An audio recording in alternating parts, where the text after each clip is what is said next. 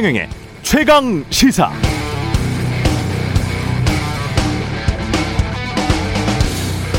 네, 종합부동산세, 종부세를 재산세에 통합하거나 1주택자는 면제하는 방안을 검토하겠다. 국민의힘 윤석열 후보가 이렇게 말하자 더불어민주당이 비판하고 있죠. 선심성 공약 낱말이고 부자 감세고 부자 본색이라는 겁니다. 그런데 불과 몇 개월 전으로 돌아가 보면 지난 4.7 보궐선거에서 서울 부산에서 패한 민주당이 제일 먼저 꺼낸 카드도 보유세 완화였습니다. 국회에서 의원총회를 열어서 공시가격 상위 2% 이상인 주택 소유자의 한정에 종부세를 부과하고 양도세 부과 기준도 9억 원에서 12억 원으로 상향 조정하자고 했었습니다. 그걸 당론으로 의원총회에서 확정했습니다. 민주당 말대로라면 민주당 스스로 그때 선심성 공약 남발하고 부자 감세했고 부자 본색을 드러냈던 게 됩니다. 민주당에 붙여진 내노남불이라는 딱지가 꼭 보수 언론의 정치적인 공격일 뿐이었는가? 그건 아닌 것 같습니다. 네, 안녕하십니까. 11월 16일 세상에 이익이 되는 방송 최경령의 최강시사 출발합니다. 저는 KBS 최경령 기자고요. 최경령의 최강시사 유튜브에 검색하시면 실시간 방송 보실 수 있습니다. 문자 참여는 짧은 문자 50원, 긴 문자 100원이 드는 샵9730 무료인 콩 어플 또는 유튜브에 의견 보내주시기 바랍니다. 오늘 1부에서는 더불어민주당 강훈식 의원 만나보고요. 2부에서는 가칭 새로운 물결의 대권주자인 아, 김동연 전 경제부총리와 이야기 나눠보겠습니다.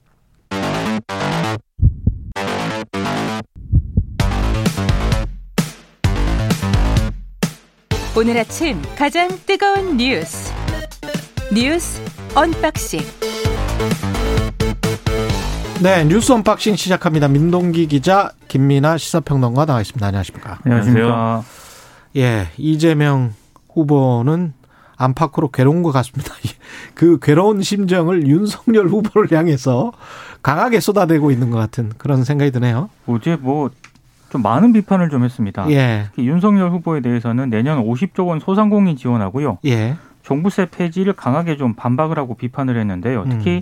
종부세 폐지 주장에 대해서는 그 부패 세력의 놀아나는 바보짓이다 이렇게 음. 얘기를 했고 대장동 개발 사업 특혜 의혹 수사와 관련해서 검찰이 윤석열 후보의 당시 주인 검사였잖아요. 예. 직무유기라든가 국민의힘 공직자들이 대장동 민간 개발을 강요한 배임 행위 이런 부분에 대해서도 엄정하게 수사해 주길 촉구한다라고 얘기를 했고 그리고 대장동과 관련한 특검 도입에 대해서는 어, 제대로 수사하지 않으면 당연히 특검을 해야 한다 이렇게 또 강조를 하기도 했습니다. 어제 가장 인상적이었던 부분은 이제 홍남기 부총리를 강하게 비판한 그런 대목이었는데 음. 따뜻한 방안에서 정책하지 마시고 찬바람 부는 어목한 서민의 삶을 체감해 보시라. 예. 상당히 좀 직기역탄을 좀 날린 셈이고요. 음. 그리고 어제 오후에 정부 서울청사 앞에서 지역화폐 골목 상권 살리기 운동본부 농성 현장을 방문을 했거든요. 예. 여기서 이런 얘기를 했습니다. 홍남기 부총리가 현장을 보시면 음. 만행에 가까운 예산 편성을 하지 않았을 것이다.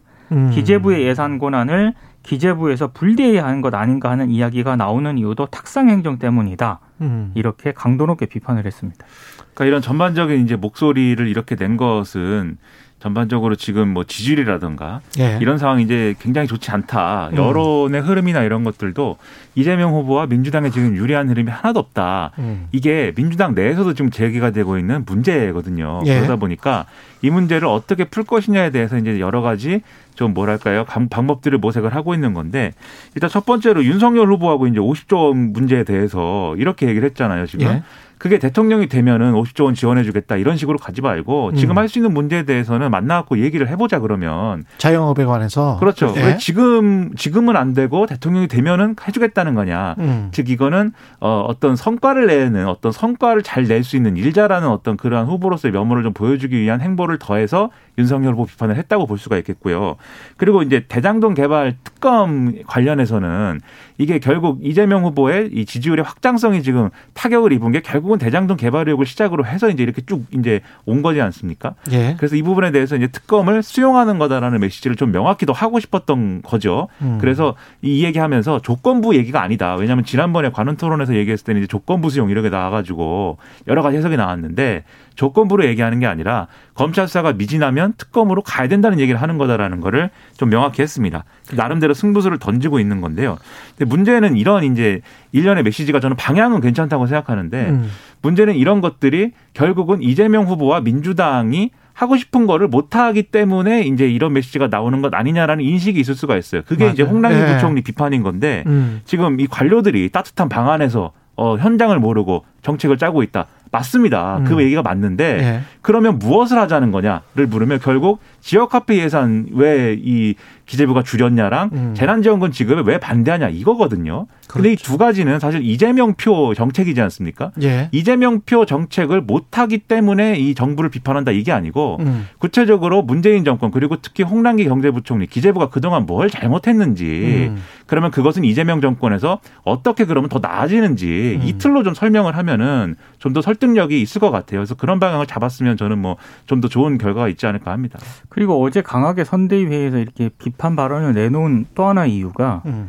지금 민주당 선대위가 제대로 움직이지 않고 있다는 그런 불만도 어느 정도 나온 것으로 보입니다. 지금 현역 의원 중심으로 다 짜여져 있잖아요. 예. 그러니까 좀 이 선대위 체제에 대해서도 어느 정도 좀 개선이라든가 변화가 필요하다는 점도 좀 발언의 밑바탕에 깔려 있는 게 아닌가 싶어요. 음, 거대하기만 하고 일은 안 하고 있다. 뭐 네. 이런 비판이 나오고 있는 것 같고 당 내에서도 홍남기 부총리한테 이야기를 하고 있는 건 어, 민주당 지지자들도 어떻게 보면 답답해 할 수 있어요. 그러면 지난 5년 동안 그리고 최근 특히 180석 정도를 가지고 있었을 때는 뭘 하고 있다가 그 한 사람의 부총리를 겨냥해서 그러면 하는 것인가 저렇게 비판을 하는 것인가 대통령 그다음에 국회 있었잖아요. 네.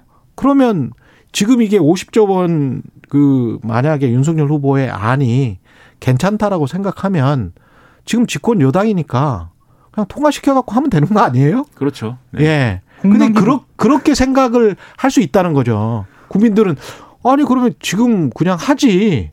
그게 그게 좋다면 왜 못하지? 근데 홍당기 부총리가 네. 원래 그 뭐 김동연 전 경제부총리 역시 마찬가지였다고 생각을 하는데 예. 기획재정부가 그런 부분에 대해서 강하게 태클을 걸어왔었고요.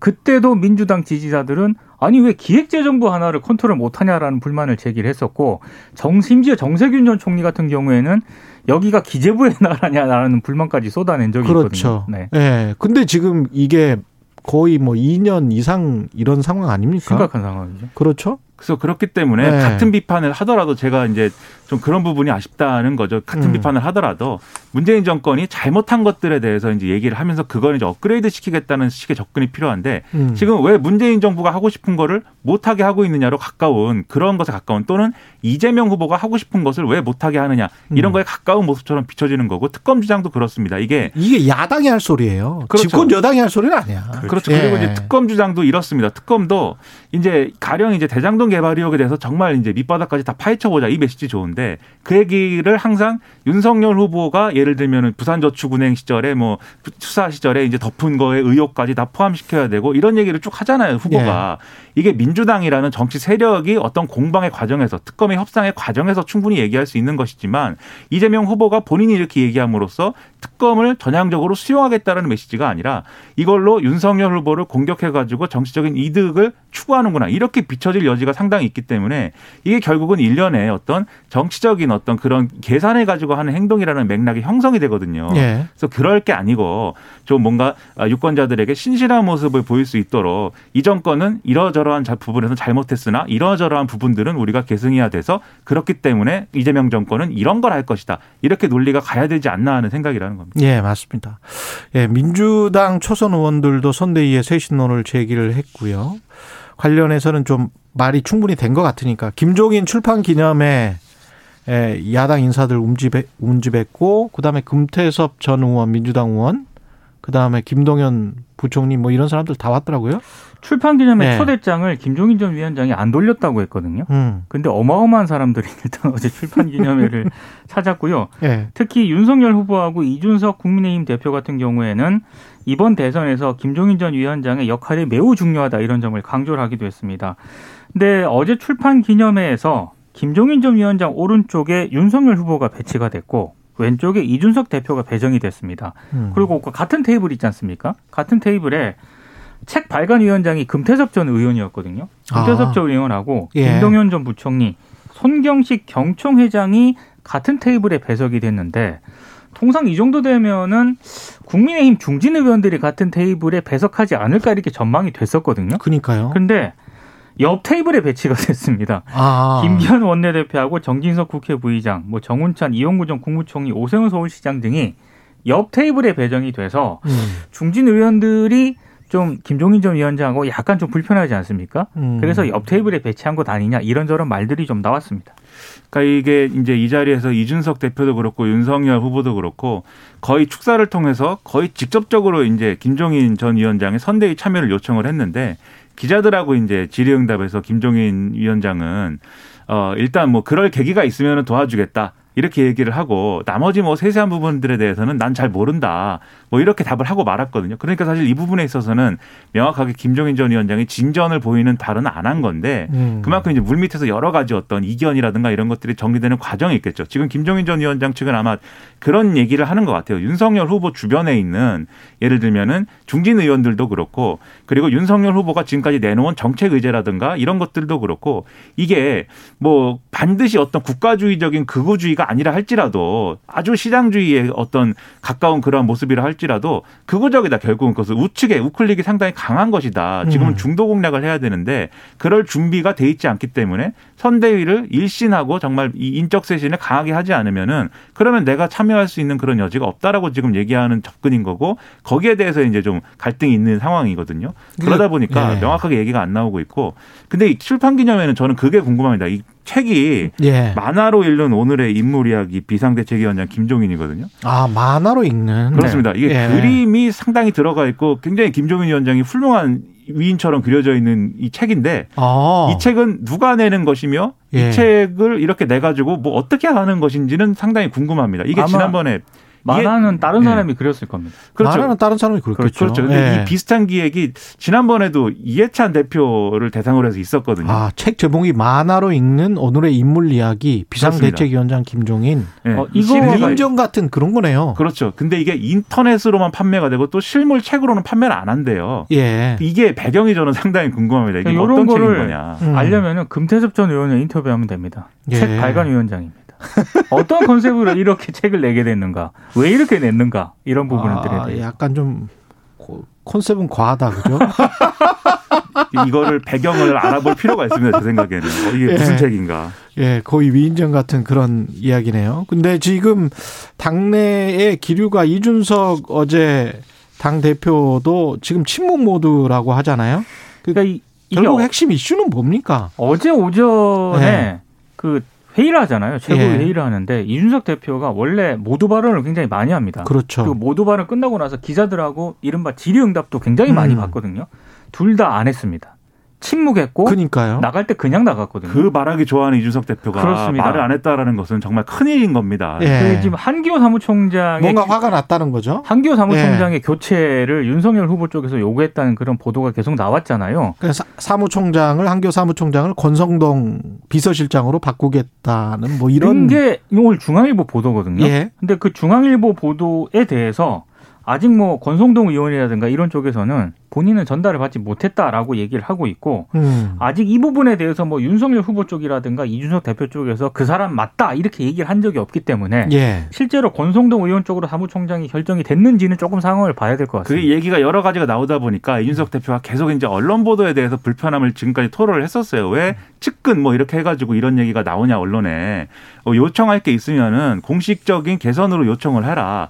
그래서 그런 불편함 이 이제 어제 오전에는 반영이 됐던 건데 그러다 보니까 오후에 윤석열 후보하고 이준석 대표가 따로 만났습니다. 비공개 회동을 했는데 어제 나온 이제 일부 언론의 보도에 의하면 이 자리에서 권성동 의원으로 사무총장을 하자라고 합의를 했다라고 보도가 나왔는데 음. 지금 이제 민 기자님 말씀하신 대로 그 이후에 여러 가지 보도를 종합을 해보면은 이게 또 확정까지는 아닌데 그런 방향으로 논의되고 있다 정도의 얘기로 다시 좀 여러 가지로 변화하고 있는 과정이 있거든요. 예. 확실히 그런 건지 여부는 이제 뭐 잘 알 수가 없는데 그 사무총 장 자리가 왜 중요하냐면 결국 돈 문제예요. 음. 여러 가지 당의 재정이나 이런 것들을 집행하는 그리고 그것을 이제 유리하게 만들 수 있는 그런 이제 권한을 갖고 있기 때문에 아 그렇군요. 그렇죠. 그래서 대선 후보가 탄생을 하면 보통은 사무총장을 자기가 이제 임명하고 싶어하는 그런 이제 관례가 있었는데 그렇게 되면 사실은 당 대표와 사무총장이 사실은 당의 공식 직함인데 음. 당 대표가 무력화될 수 있는 측면이 있지 않습니까? 음. 그런 측면을 우려하는 것이고 아. 사무총장은 대선용뿐만이 아니라 지방선거 공천까지도 사실은 일정 정도 영향력을 발휘할 수밖에 없어요. 지금 상황에서는. 아. 그래서 이걸 두고 약간 힘겨루기 양상으로 지금 가고 있는 거죠, 계속. 일종의 홍남기 경제부총리와 같은 롤을 그럴 수 있겠네요. 네. 그러면 김종인 전 위원장이 바로 합류를 안 한 게 어떤 건 어떤 뉘앙스인지도 모르겠습니다. 그게 이준석 당 대표한테 힘을 실어주는 건지 아니면 윤석열 후보에 힘을 실어주는 건지 그것도 당 사무총장 인선과 관련이 있을 수 있겠네. 그렇게 그렇죠. 그렇게 가면 이제 약간 예. 삼파전 같은 게 그런 권성동 의원의 사무총장을 하면은 김종인 비대위원장에게 뭐 유리해지는 것이 있냐? 예. 또 사실 그렇지도 않은 거거든요. 왜냐하면은 권성동 의원은 지금 결국은 이제 후보의 비서실장 그렇죠. 역할인 것이기 때문에 그리고 여기서 또 중진들이 좀 나갔으면 좋겠다. 이게 지금 저 김종인 김종인 위원장. 전 위원장은 아예 선대위 체제를 음. 중진들은 빠져라 이렇게 요구를 하고 있는 상황. 그렇죠. 그렇죠. 네. 미묘하군요. 삼국지 같습니다.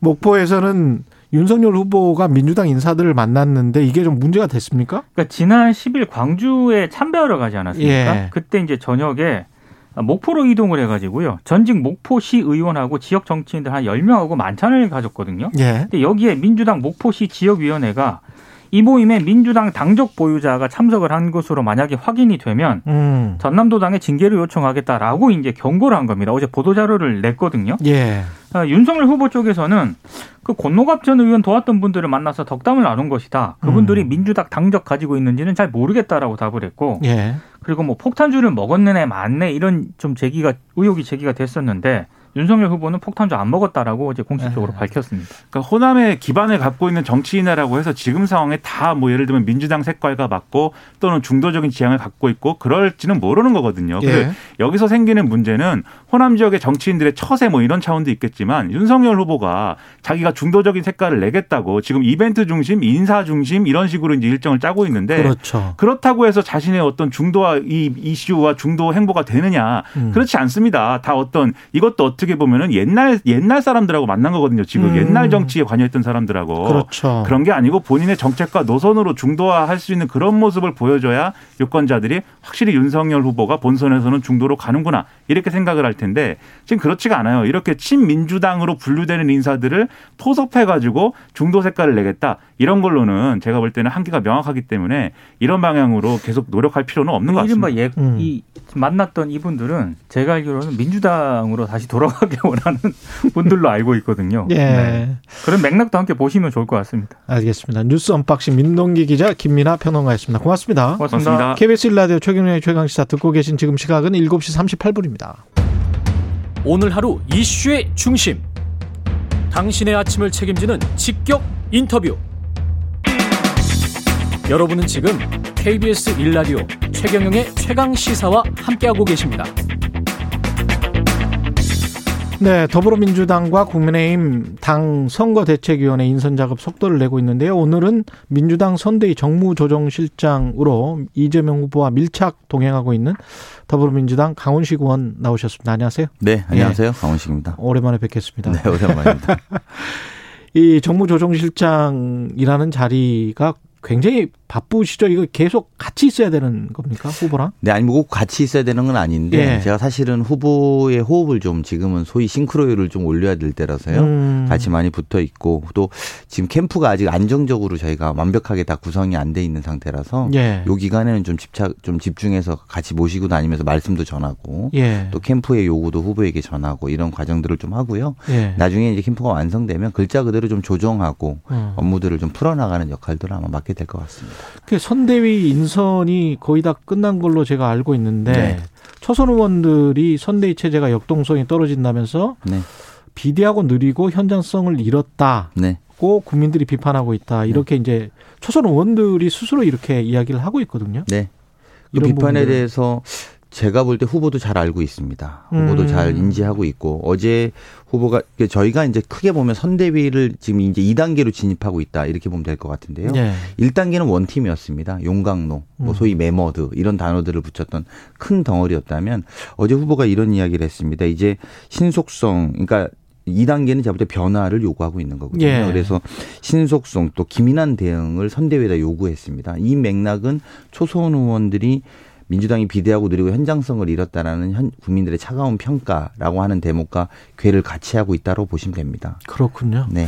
그 최근에 이제 언론 보도에서 부산 재미없다 발언이랄지 부인 낙상사고 관련해서 그 언론 보도들도 그랬고 이 정확한 맥락이 잘 파악이 안 된 상태에서 그냥 이렇게 언론 보도가 나간 측면들도 있긴 있는데 관련해서 좀 하실 말씀이 있습니까? 네, 뭐 저희는 그래서 후보와 관련해서는 이제 뭐 예. 기울어진 운동장론 대기하면서 언론 탓하냐 이런 보도들도 좀 봤는데요. 예. 사실은 조금 더 구체적으로 말하면 후보는 국민들이 정치를 참여해서 정치를 바꾸달라고 요구하고 있는 겁니다. 음. 야당은 이게 마치 무슨 좌표 찍기다 이렇게 표현하는데 예. 사실과 다르고요. 사실은 뭐 우리 그 우리 진행자께서도 말씀하셨습니다만 그 잘못된 부분도 있는데 실제로 언론이 좀 한 부분만 따서 맥락을 잃지 않고 한 부분들도 있는 거잖아요. 예. 근데 그것을 국민의 정치 참여로 바꿔달라는 요구입니다. 음. 이게 언론 탓의 방점이 있는 게 아니라 음. 결국은 새로운 정치를 나가기 위해선 국민의 정치 참여가 절실한 것이고 1인 SNS 미디어 시대에 각자가 참여해서 국민들을 좀 바꿔달라 이런 요구를 하고 있는 겁니다. 그래서 진실을 좀 알려달라 뭐 네, 뭐 이런 그렇습니다. 건가요? 그리고 국민 모두가 언론이 좀 되어달라고 했는데요. 그거는 음. 아까 막 말씀드린 것처럼 1인 미디어 시대도 있습니다만 결국은 본질적으로는 참여해서 정치를 바꿔야 되는 거 아니냐. 이 과정에서 언론의 이런 어 일부 가짜 뉴스라든지 이런 것들도 극복해 나가는 게 결국은 국민들이 주체가 돼서 바꿔달라는 주문으로 해석하시는 게 맞습니다. 근데 이제 가짜 뉴스라기보다는 어떻게 보면은 뉴스의 숫자 에 관해서 불만 기울어진 운동장이라고 하면 뉴스의 숫자에 관해서 불만을 갖고 계시는 거 아니에요? 어떤 적대적 뉴스와 호의적 뉴스와 그리고 상대편도 언론에 대한 문제식도 있죠. 있죠. 예, 언론에 대한 예. 문제식도 있는데 그것은 그것 그것이 본질도 뭐 그런 측면도 있습니다만 예. 더 크게 보면 결국은 참여로 정치를 바꿔달라 이게 본질이다 이런 말씀드리고 싶습니다. 음. 캠프 차원의 가장 큰 고민은 지금 현재 지지율 격차고 지지율 격차가 지금 좀 벌어지는 것 같은 그런 양상인데요. 저는 뭐 아직 120일 남아 있고 예. 시간이 지날수록 지금은 약간 소위 뭐 저쪽이 컨벤션 효과다라고 이야기하는 지점이잖아요. 그래서 예. 저는 시간이 지나면 이게 지금은 이념의 문제화가 극대화돼 있는 지, 점입니다각 음. 후보가 음. 뽑힌 지 얼마 안 돼 있고 그리고 예. 특히 국민의힘의 지지층이 뭉쳐 있는 시점이잖아요. 예. 근데 이제 이게 좀씩 이완될 거고 사람들이 좀 차분하게 가라앉으면 음. 시간이 지나면 저는 결국은 중도 싸움 즉 내 삶에 이익이 되는 후보가 누구인가에 집중될 거라고 봅니다. 예. 그러면 저는 시간도 120일 남아 있고 이러면 예. 결국은 실적과 성과를 냈던 그리고 음. 일을 잘하는 후보가 결국은 뽑힐 수밖에 없을 거라고 보고요. 지금 좀 격양돼 있는 상태다. 즉 국민의힘 지지자들이 뭉쳐서 격양돼 있는 상태라서 지지율이 좀 많이 나오지만 조금씩 가라앉으면서 좁혀 나갈 거라고 생각하고 있습니다. 근데 어제 그 원래 우리 코너에서 그 성일정 의원이랑 같이 하셨었잖아요. 네. 성일정 의원이 진성준 의원과 이제 관련해서 고발 사주 의혹이랄지 뭐 종부세 논란이랄지 윤석열 후보가 제기한 이야기들을 어 반박을 하는데 그 논리 자체가 아니 검찰총장이 임명했을 때 다 검증했다고 하지 않았느냐. 그러면 잘못은 문재인 정부에 있는 것 아닌가. 그다음에 종부세 같은 경우도 어 집값을 올려달라고 유주택자들이 이야기를 했냐. 집값 올린 책임, 집값이 올라버린 거는 문재인 정부의 실정 아니냐. 지난 실정에 관해서 반성을 해야지. 이렇게 이제 반박을 하더라고요. 근데 지난 실정, 문재인 정부의 실정에 관해서 이걸 극복하고 비판하고 자체적으로 하면서 또 새로운 정책을 내놓고 민주당 지지자들은 또 계속 유지시키고 이게 쉽지 않을 것 같다라는 그런 생각이 들더라고요. 그 어느 정도 예. 그게 소위 차별화 차별화에 대한 예. 이야기인데 저는 어느 정부가 이전 정부와 새로운 정부가 꼭 차별화라는 단어를 쓰지 않아도 음. 지금 정부보다 더 낫게 해야 될 것, 또 잘못한 거는 더 잘해야 될 것들은 당연히 알고 있을 거라고 봅니다. 그리고 예. 시간이 지날수록 그런 지점들은 전 드러날 수밖에 없다고 생각합니다. 음. 그리고 아직까지는 저희가 원팀 기조에 있습니다만 최근 이재명 후보가 변화를 자주 이야기하기 시작하고 예. 정치에 있어서 정치 개혁 그리고 정당 개혁 또 뭐 국민에 대한 이야기들 그러니까 그 정당 개혁 정치 개혁을 계속 이야기하는 측면들을 보면 저는 변화된 정책과 내용들을 말할 수밖에 없을 것이고요. 음. 대통령 선거는 더 나은 미래를 위해서 하는 거니까 예. 현재 정부에 대한 평가보다도 더 나은 음. 미래를 하기 위한 달라진 점들을 자꾸 보여주시게 될 거다 생각합니다. 그런 측면에서 이재명, 윤석열 이렇게 겨루게 될 겨루게 됐는데 윤석열에 비해 이재명의 강점은 그러면 뭐라고 생각하세요? 아, 저는 반대로 물어보셔야 될 것 같습니다. 예. 이재명에 대해서 윤석열의 강점이 전 잘 안 보이는 편인데요. 아, 그래요? 이게 왜냐하면 사실은 결국은 예. 대통령이라는 자리는 행정부의 최고 수반이고 예. 결국은 어 실적과 성과로 국민의 삶을 편안하게 해줘야 되지 않습니까? 음. 그리고 예측 불가능한 코로나 19 시대에서 사실은 어 좀 예측 가능하게 만들어주는 게 되게 중요한 포인트라고 봅니다. 그리고 예. 그것이 아, 이 사람이 하면 할 수 있구나, 음. 해낼 수 있구나라고 한다고 하면 이재명 후보는 기초단체장 또 광역단체장을 통해서 물론 여의도와의 거리는 멀었습니다만 구체적으로 지역 화폐라든지 그리고 그 청년 청년 배당이라든지 이런 구체적인 성과와 실적을 가지고 여기까지 왔기 때문에 그리고 음. 또 그래서 이재명 경기도지사 시절에 소위 경기도민이라는 소위 말하면 소속감을 처음 갖게 된다라고 네. 하는 분들도 굉장히 많거든요. 그래서 전 대통령이 되면 훨씬 잘할 수 있는 근거와 실적이 있다라고 보고요. 반대로 윤석열 후보는 뭐가 있을까요? 뭐 누굴 20년간 누굴 잡, 잡고 확인하고 파헤치고 이런 것들은 있었을 거라고 봅니다만 국민을 편안하게 해줄 실적과 성과 또 코로나 19 시대에 어려운 점을 극복할 수 있는 대안이라고 말할 수 있지는 않다고 봅니다. 음. 김종인 전 비대위원장이 그래도 이제 선대위에 합류하고 뭐 이러면 안정감이 굉장히 좀 높아지지 않을까 그렇게 이야기도 하지 않습니까? 국민의힘. 저는 최근에 김종인 비대위원장과 예. 관련된 국민의힘 안에서 일어난 논쟁들을 보면서 드는 생각은 아니 300명 뽑는 국회의원 선거나 전국의 음. 기초 광역단체장을 뽑는 지방선거의 선대위원장은 중요해요. 예. 선대위원장들의 대결인데 예. 대통령 후보가 김종인 위원장은 아니잖아요. 그렇죠. 윤석열 그, 후보죠. 윤석열? 후보죠. 그럼 예. 윤석열 대 이재명 대결 아닙니까? 어. 이재명 대 윤석열 대결이잖아요. 예. 이게 선대위원장 대결입니까? 그러니까 이게 왜 저는 저는 약간 이해가 이분을 모시는 게 왜 중요한지 저는 잘 모르겠어요. 그러니까 예. 대통령 후보가 이 시간에 공부해야 되고 미래를 밝혀야 되는 것이죠. 예. 국회의원 선거는 다를 수 있습니다. 선대위원장들이 어떤 역할을 해주느냐. 왜냐하면 음. 300명을 상징하는 사람이거든요. 음. 또 지방선거도 그렇습니다. 지방선거 전체를 상징하는 사람이거든요. 대통령 선거는 대통령이 바로 그 상징입니다. 그러면 그 후보 간의 후보 간의 대결이죠. 뭐 다른 어떤 사람의 대결도 아니거든요. 그래서 음. 저는 이게 만약에 김종인 위원장이 후보면 또 이야기가 다른지만 예. 그게 아닌데 왜 자꾸 김종인이 모셔와야 되는지 전 잘 이해할 수 없습니다.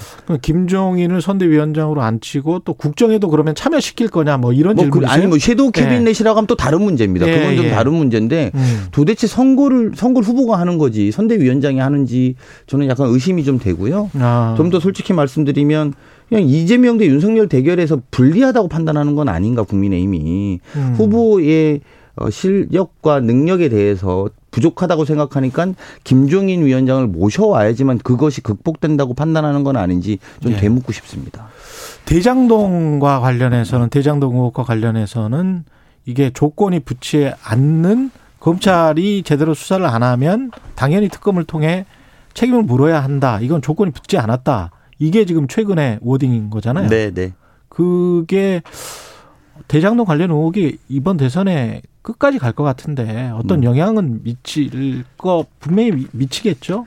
저는 뭐 있고. 후보가 예. 마지막까지 할 수 있는 걸 다 한 상태잖아요. 바꿔 예. 말하면 수사로 의혹이 해소되지 않으면 특검하겠다는 거 아닙니까? 음. 그러니까 즉 국민의 의혹 앞에 누구나 떳떳해야 된다라고 이야기하고 있는 거고요. 예. 그 저희는 그래서 더 나아가서 오히려 이제 우리 후보가 이렇게 밝힌 만큼 음. 그리고 어, 윤석열 후보도 나도 모든 수사를 다 받겠다. 예. 그리고 나도 그 수사에가 의혹이 해소되지 않으면 특검을 다 받겠다라고 나오는 것이 국민에 대한 도리다. 저는 어. 이렇게 생각하고요. 그리고 그거는 국민 앞에 그냥 겸허한 후보자들의 자세가 아닌가 저는 생각합니다. 지금 무당층, 부동층이 굉장히 많고 특히 이제 2030이 뭐 마음 둘 곳이 없다 이런 이야기를 하고 있는데 이재명 후보 쪽에서는 어떤 전략을 준비하고 있는 2030 표심과 예. 관련해서 예. 저는 이것도 좀 재밌는 건데 잘 예. 한번 보세요. 2030이 호응하고 좋아했던 거는 이준석 이 당대표 이준석 당대표를 뽑으면서 정치 효능감이 커졌기 때문입니다. 음. 우리가 움직이니까 이준석 후보가 당대표가 되더라. 그러네. 그렇잖아요. 예? 그리고 참여하니까 하라 이랬습니다. 그리고 근데 윤석열 후보가 되면서 이 친구들이 광탈하고 있었던 거 아닙니까? 음. 그 국민의힘에서 다 나가자 이제. 이거 예. 우리 효능감이 아니다. 음. 이렇게 판단했던 거죠. 즉 지금 이준석 대표가 가지고 있던 2030은 있을지 모르지만 음. 윤석열 후보를 지지하는 2030이 있었는지에 대해서는 아무도 확인할 수 없습니다. 예. 더 정확하게 말하면 동의하지 않습니다. 어. 오히려 이재명 후보가 더 같이 교감하고 공감할 수 있다고 판단하는 게 2030 세대입니다. 음. 그래서 저는 뭐 그러니까 그 옆에 있는 사람의 지지 가지고 본인의 지지랑 되게 다른 문제다. 이준석이 이준석 대표가 갖고 있는 2030의 지지가 윤석열의 지지랑은 전 별도의 문제라고 보고요. 예. 누가 더 교감하고 있고 누가 더 함께 공감하고 있는지의 측면에서는 이재명 후보가 결과적으로 더 실제로도 지금 예. DM도 직접 받고요. 음. 문자도 주고받으면서 이야기하는 후보이거든요. 예. 그런 측면에서는 시간이 지나면 2030 세대도 청년 세대도 이재명 후보가 더 같이 함께 할 수 있는 후보라는 걸 알게 될 거라고 봅니다.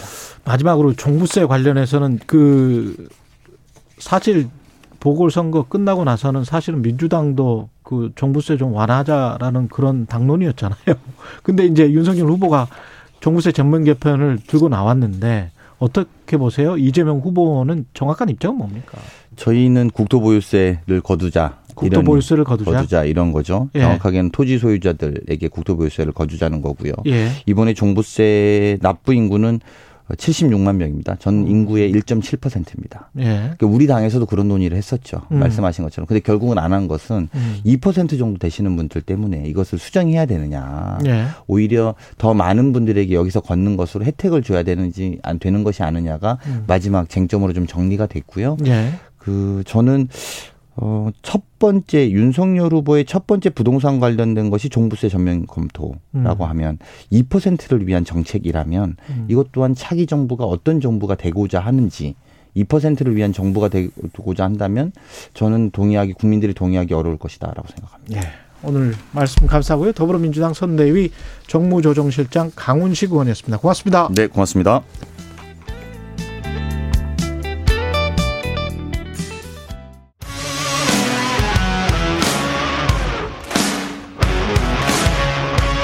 오늘 하루 이슈의 중심 최경영의 최강 시사.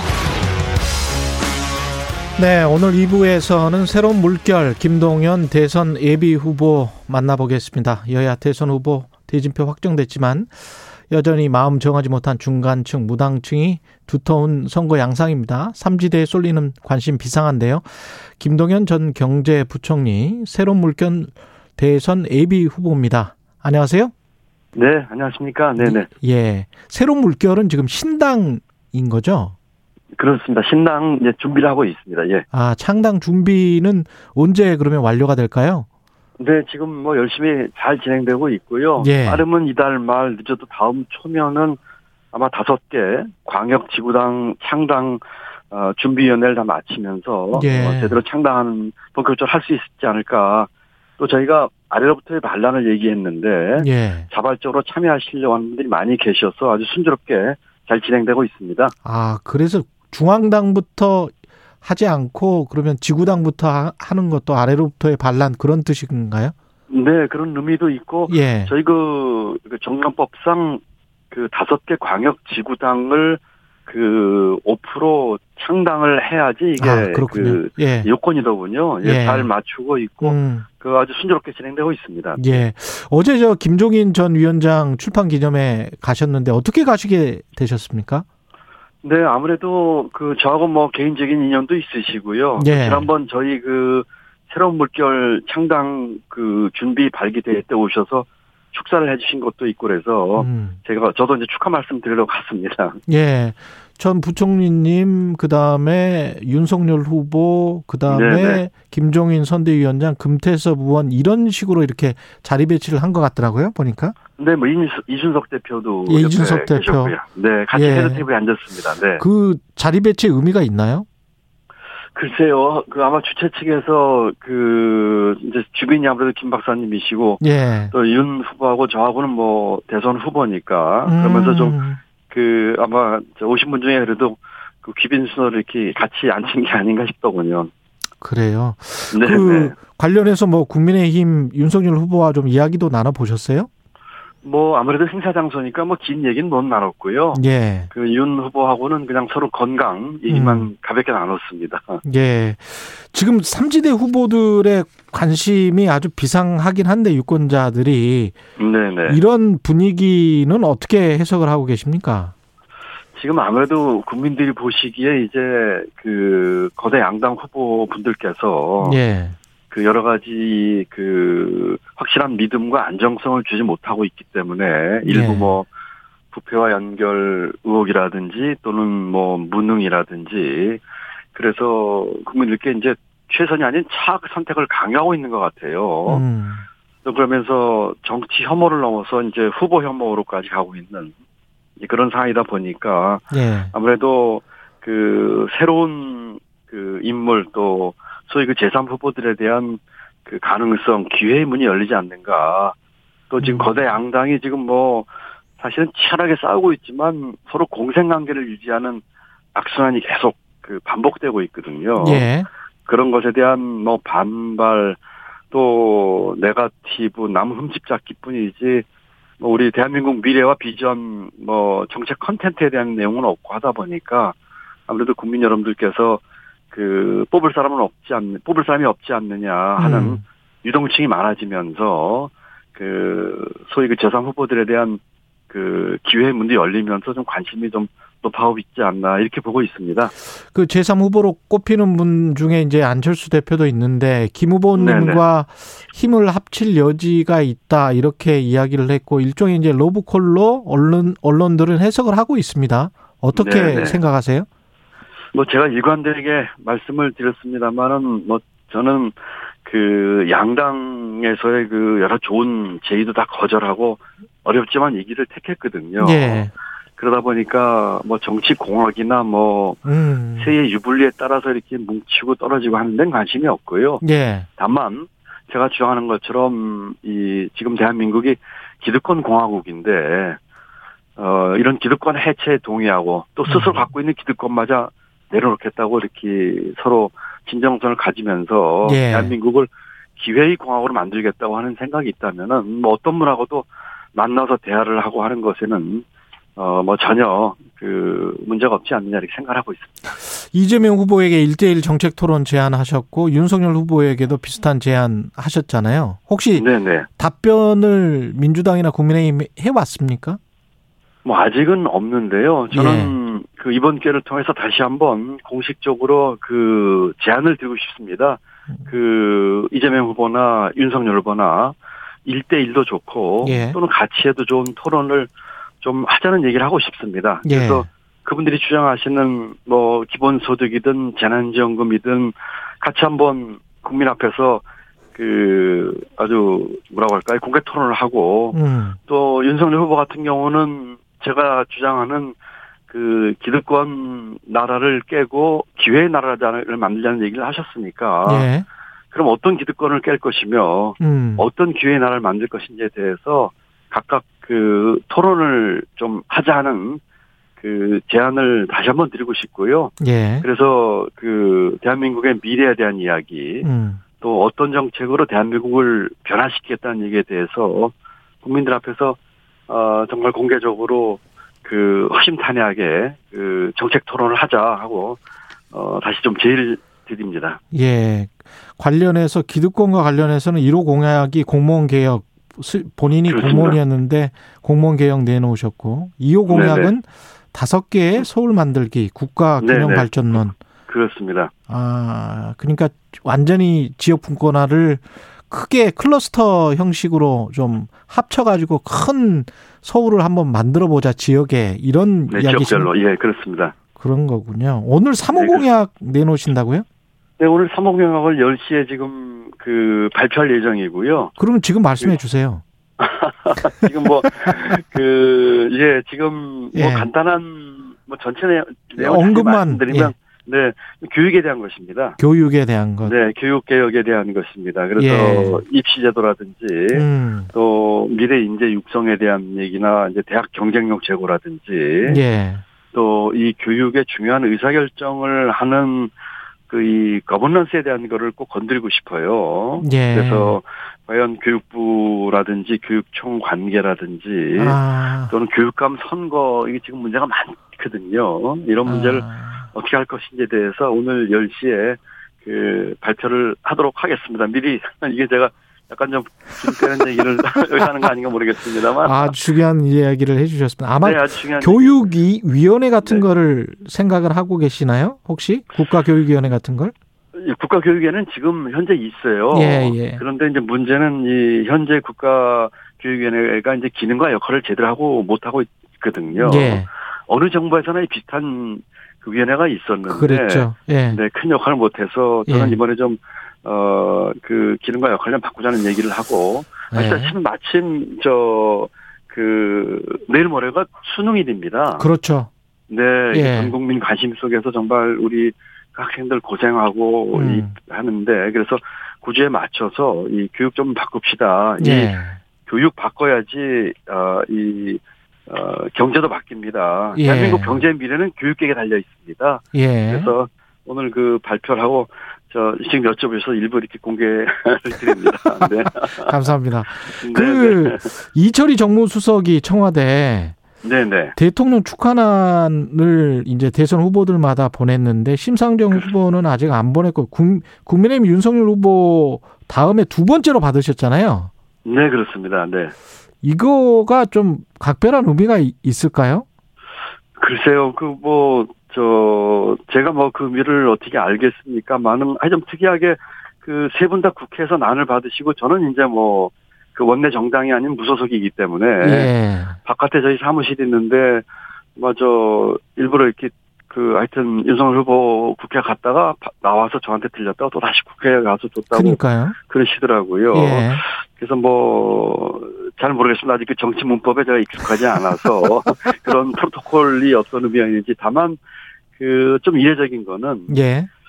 저는 이제 지금 창당 중에 있는 법적으로 무소속 후보거든요. 그렇죠, 그렇죠. 네, 원내 예. 정당이 있는 것도 아니고 예. 그런데 이렇게 축하 난을 보내신 것이 좀 이례적이어서 음. 뭐 감사하게 생각을 하고 있고요. 예. 제가 부총리 지명되고 그 문재인 대통령을 처음 봤습니다. 네. 그 부총리 되기 전에는 이 대통령을 아, 본 적이 분이, 없거든요. 아, 그러셨군요. 네, 네. 전화 통화한 적도 없습니다. 예.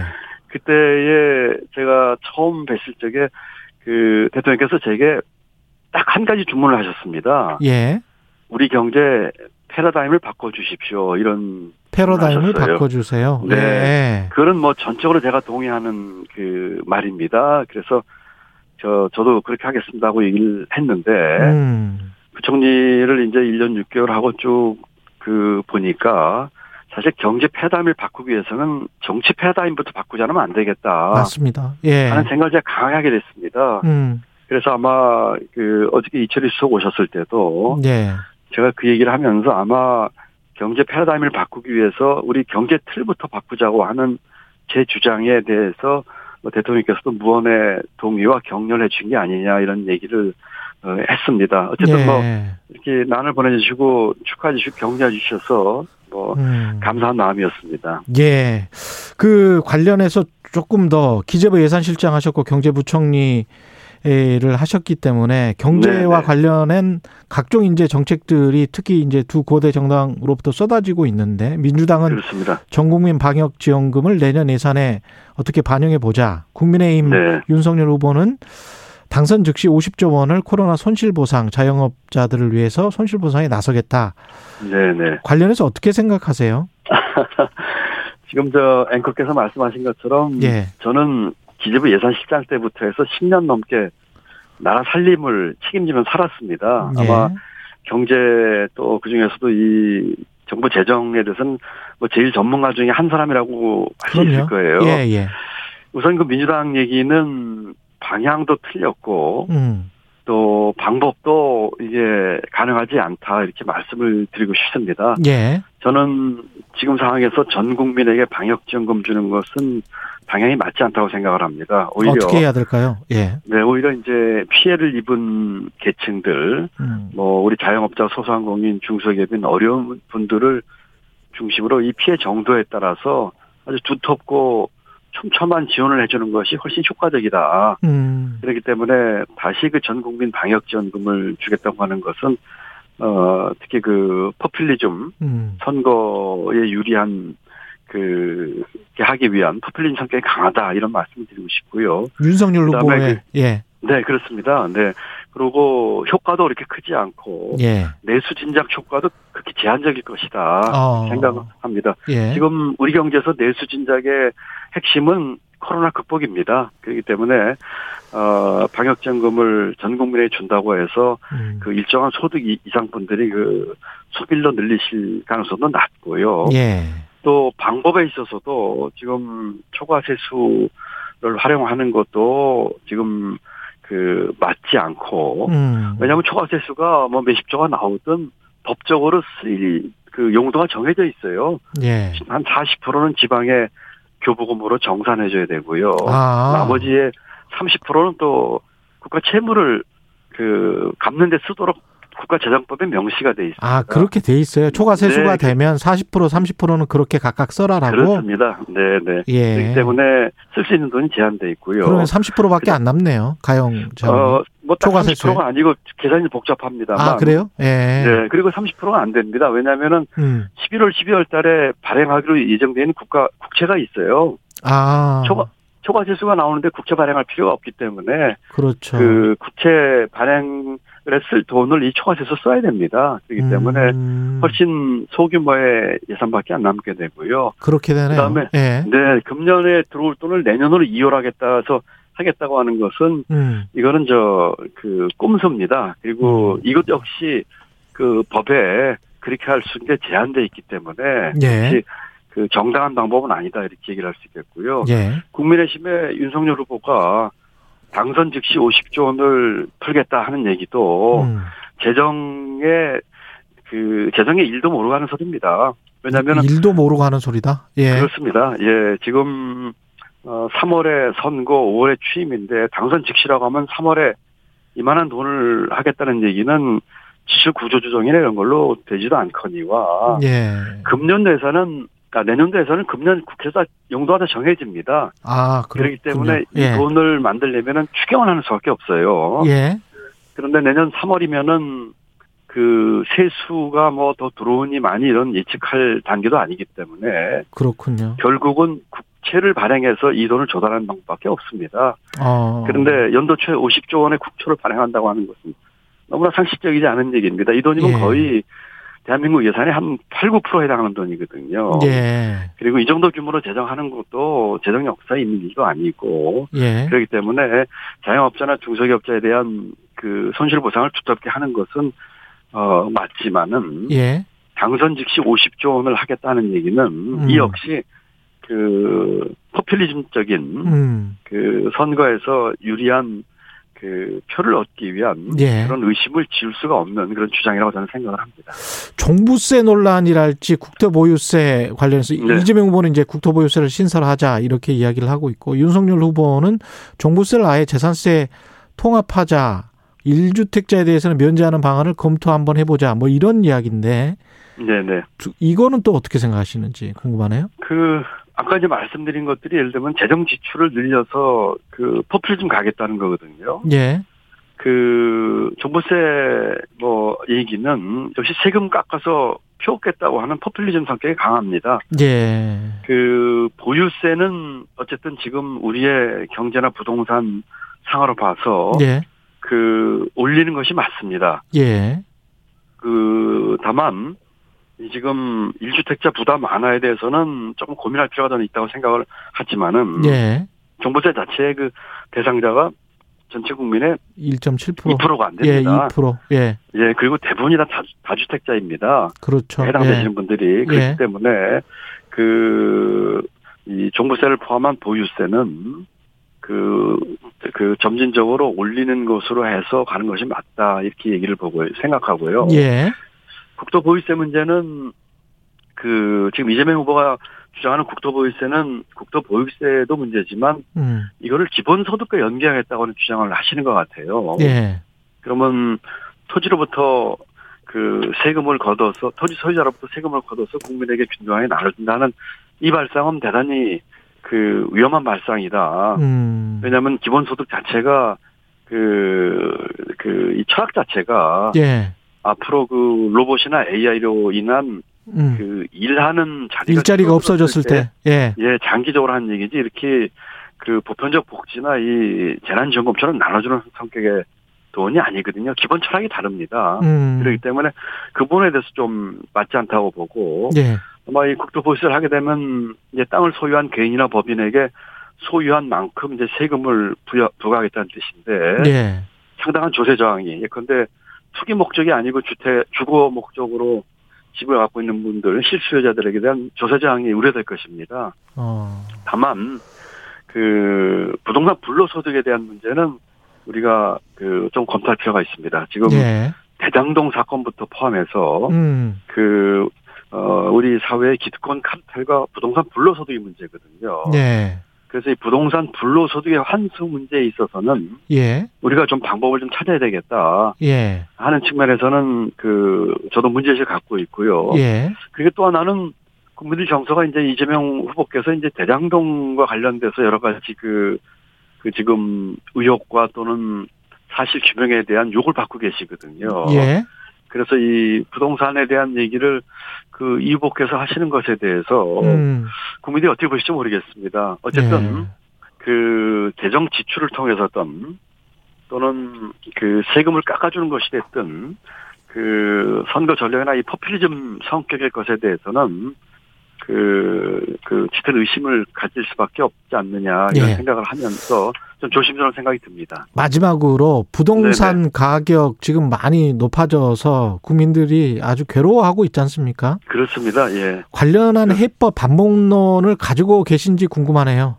네, 물론이죠. 예. 그, 제가 부총리에 있으면서도 부동산 대책에 대해서 청와대와 많은 의견 대립이 있었습니다. 예. 그래서 그, 제가 주장했던 내용들이 좀 반영이 많이 됐더라면은 그, 좀 상황이 달라지지 않았겠느냐. 또 제가 음. 재임 중에는 뭐 부동산 가격이 크게 이렇게 오르진 않았으니까 예. 이런 생각을 하는데 일단 공급 측면에서 지금 그 이번 정부에서 규제 쪽에 너무 천착하다 보니까 공급 측면을 좀 그 소외한 감이 있어서 음. 공급에서는 싸고 신속하고 지속하게 공급하는 것이 중요합니다. 예. 싸고는 뭐 공공 토지 위에 그 토지 임대부 분양과 임대주택 짓는 방법을 저는 얘기하고 싶고요. 예.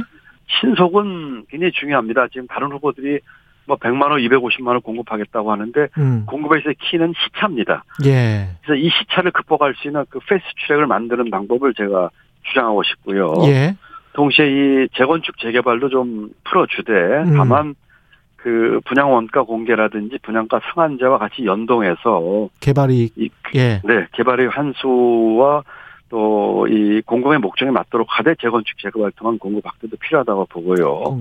예. 지속적으로 하는 것은 정부 정책의 일관성과 그 지속 가능성을 얘기하는 것입니다. 예. 예를 들어서 그 일가구 일주택 이- 이런 분들에게 대한 장기 저리 이 주택 금융이라든지 이런 것을 통해서 예. 그 공급에서는 싸고 싼 주택을 신속하고 지속하게 하는 그 네. 방법을 얘기하고 싶고요. 예. 그렇다고 규제 문제에 있어서도 그 조금 다른 조건이 필요할 것 같습니다. 예. 저는 가구당 소유 주택별로 아주 차별화된 규제, 예를 들어서 무주택자나 일가구 일주택자에게는 음. 이 대출과 이 세금에 있어서 아주 대폭적인 아. 규제를 푸는 방법. 예. 대신에 이제 어, 다주택자에게는 음. 그 아주 그 무거운 음. 규제를 해서 그 집이 매물로 나오게 하는 방법을 그 주장하고 알겠습니다. 싶고요. 알겠습니다. 마지막으로 이제 예. 수도권 오린 구절권의 국가 균형 발전입니다. 아. 이 이것을 중장기적으로 풀지 않고는 부- 부동산 문제 해결하기 어렵습니다. 알겠습니다. 그래서 이 공급과 규제와 이 수도권 오린 구조 깨는 이세 음. 박자가 완벽하게 맞물려 돌아가는 방법을 저는 어, 곧 음. 발표를 하도록 하겠습니다. 말씀 감사하고요. 새로운 물결 네. 대선 예비 후보 김동연 전 경제부총리였습니다. 고맙습니다. 네, 감사합니다. 공정, 공익, 그리고 균형. 한 발짝 더 들어간다. 세상에 이익이 되는 방송. 최경영의 최강 시사.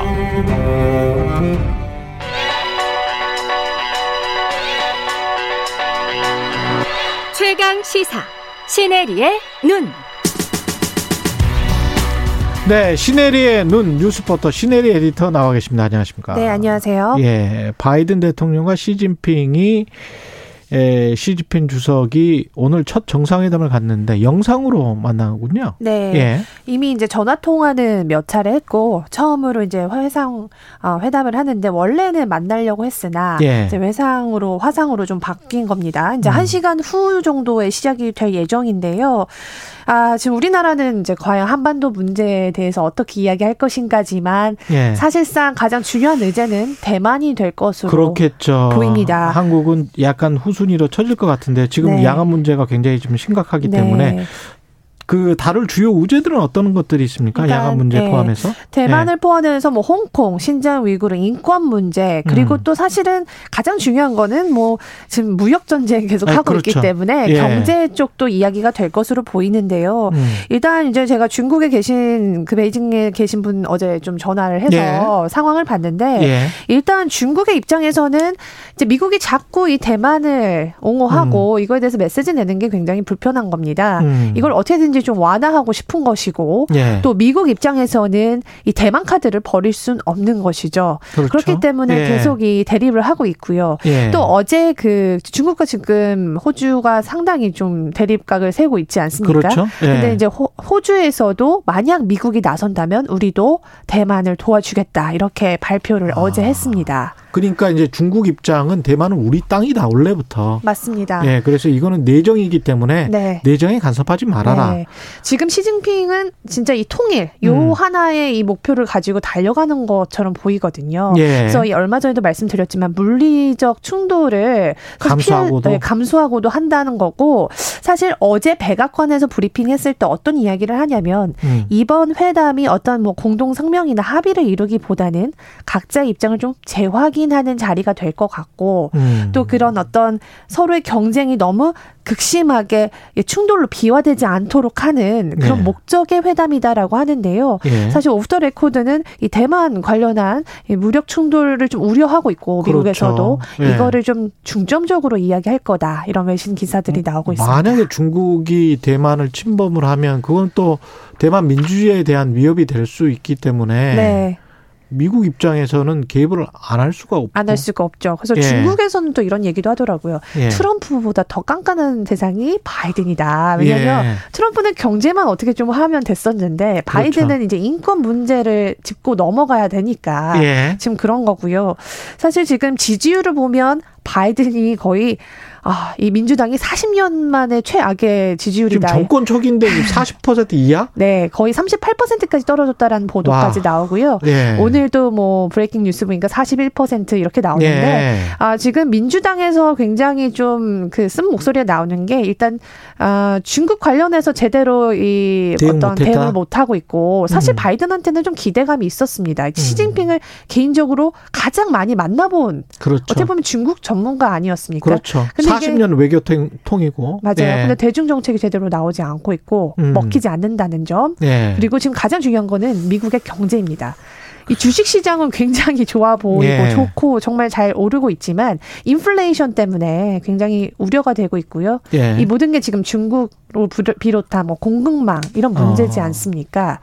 유권자들도 미국 유권자들도 중국을 싫어하고 정치적으로 봤을 때는 중국에 세게 나와야 되는 모습으로 비춰져야 되지만 경제적으로는 사실은 지금 어느 정도는 협 협조를 하지 않으면 네, 서로 맞습니다. 간에 뭔가 합의를 하지 않으면 경제가 네. 또 미국 경제가 안 좋아질 수 있으니까 네, 맞습니다. 바이든 대통령이 참 곤혹스럽겠네요. 네, 그래서 예. 서로 이번에는 약간 이 경제에 대해서는 어느 정도 좀 전진하는 모습을 보이지 않을까라는 기대감도 있는데 왜 그러냐면 예. 지금 그 좀 무역의 협력 돌파구를 찾으려고 일단 그 양국 다 하고 있는데 이 에너지 수급 문제 해결하기 위해서 지금 중국이 음. 미국의 에너지 수입을 좀 늘리는 대신 관세 인하를 좀 요구할 것이다라는 기사가 나오고 있고요. 네. 또 중국은 미국의 보잉 항공기를 한 100대 정도 수입하겠다라는 신호를 먼저 줬습니다. 아, 서로 간에 당근을. 네. 네. 그래서 이렇게 해서 좀 무역 제재를 조금 풀어 나가자. 이제 이런 논의가 될 것 같고 이게 바이든의 어떤 지지율을 좀 끌어올리는 데는 네. 물론 도움이 될 것이다. 하지만 이 대만 문제는 정말 네. 이게 좀 아, 확실하게 풀기? 매듭을 지어야 네, 된다. 매듭, 예, 요거는 매듭 짓기 어려운 문제가 될 거고 같고요. 아, 그렇죠. 대만은요. 서로 간에 네. 영무 입장차가 크니까. 네. 시진핑 주석이 바이든 대통령을 올림픽에 네. 초대를 합니까? 네, 내년 2월에 이제 초대를 이번 회담에서 할 거라는 이제 기사 네. 많이 나왔는데 지금 G7이 사실 올림픽 보이콧을 외치고 있습니다. 음. 선수단은 보내겠지만 정상들은 참여하지 않겠다. 아. 지금 이런 상황에서 사실 바이든이 선뜻 초청에 응하기는 좀 어려울 것 G7이 같습니다. G7이 그렇게 하는 이유는 뭐예요? 어, 인권이죠. 네. 예. 인권 문제가 가장 크고요. 그런 음. 문제들이 있었습니다. 그래서 북핵 이슈는 너무 안타깝게도 아직까지 외신에서도 그렇게 다뤄질지 그렇죠. 의문이라고 하는데요. 몇 시간 동안 지금 화상 통화를 한다는 거잖아요. 네, 그렇죠. 네. 네. 한번 터놓고 이야기를 해보겠다는 건데. 맞습니다. 합의문은 나올 것 같지는 않고. 나올 것 같지는 않고 그냥 예. 서로의 입장 정도 처, 좀 확인을 할 것 같고요. 예. 아, 뭐 어떤 협력이나 이런 거보다는 음, 음. 어떻게 보면 좀 격해지는 그런 토론이 또, 나, 또 나오지 않을까 예상됩니다.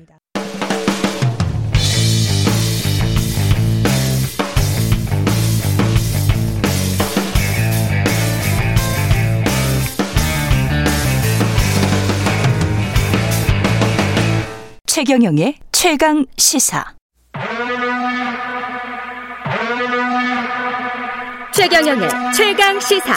진실 탐사 K.